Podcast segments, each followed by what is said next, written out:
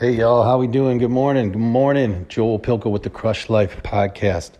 Sitting here thinking about why we delay doing the things that we love to do, whether it's vacation or whatever. Uh, or at least I do. We haven't gone on vacation in a long time. You probably heard me say. Um, whatever.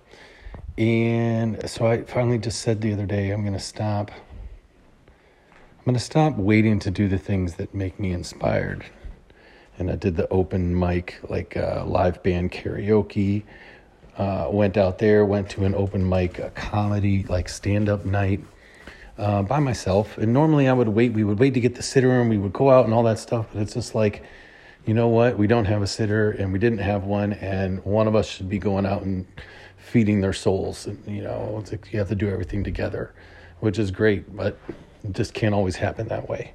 And if you're not taking your the time that we have here on life and grabbing it and getting involved in the stuff that you want really want to do, you know, whether it's you want to take like chess lessons or learn how to really edit photos, your family photos or something, like go just do it.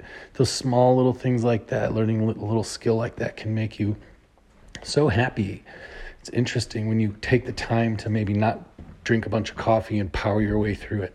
When you get to sit down and enjoy the moment and just take a breath and just like have fun in the moment and have fun enjoying it. And if you do it for four weeks and you don't go any time past that, that's okay. Because maybe you'll do one of those things and it won't be, you know, it'll give you something, but you want to now take it somewhere else and do something different.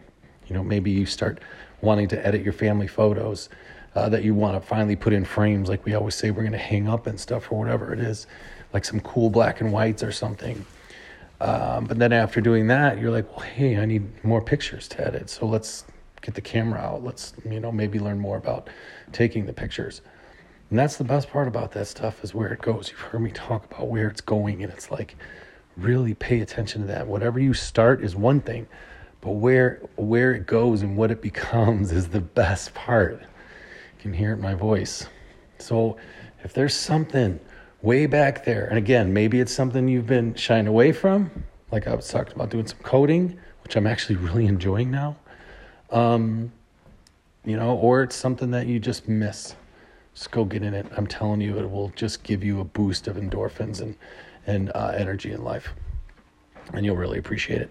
I hope you all have a great day. You know what we're gonna do today? We're gonna crush life.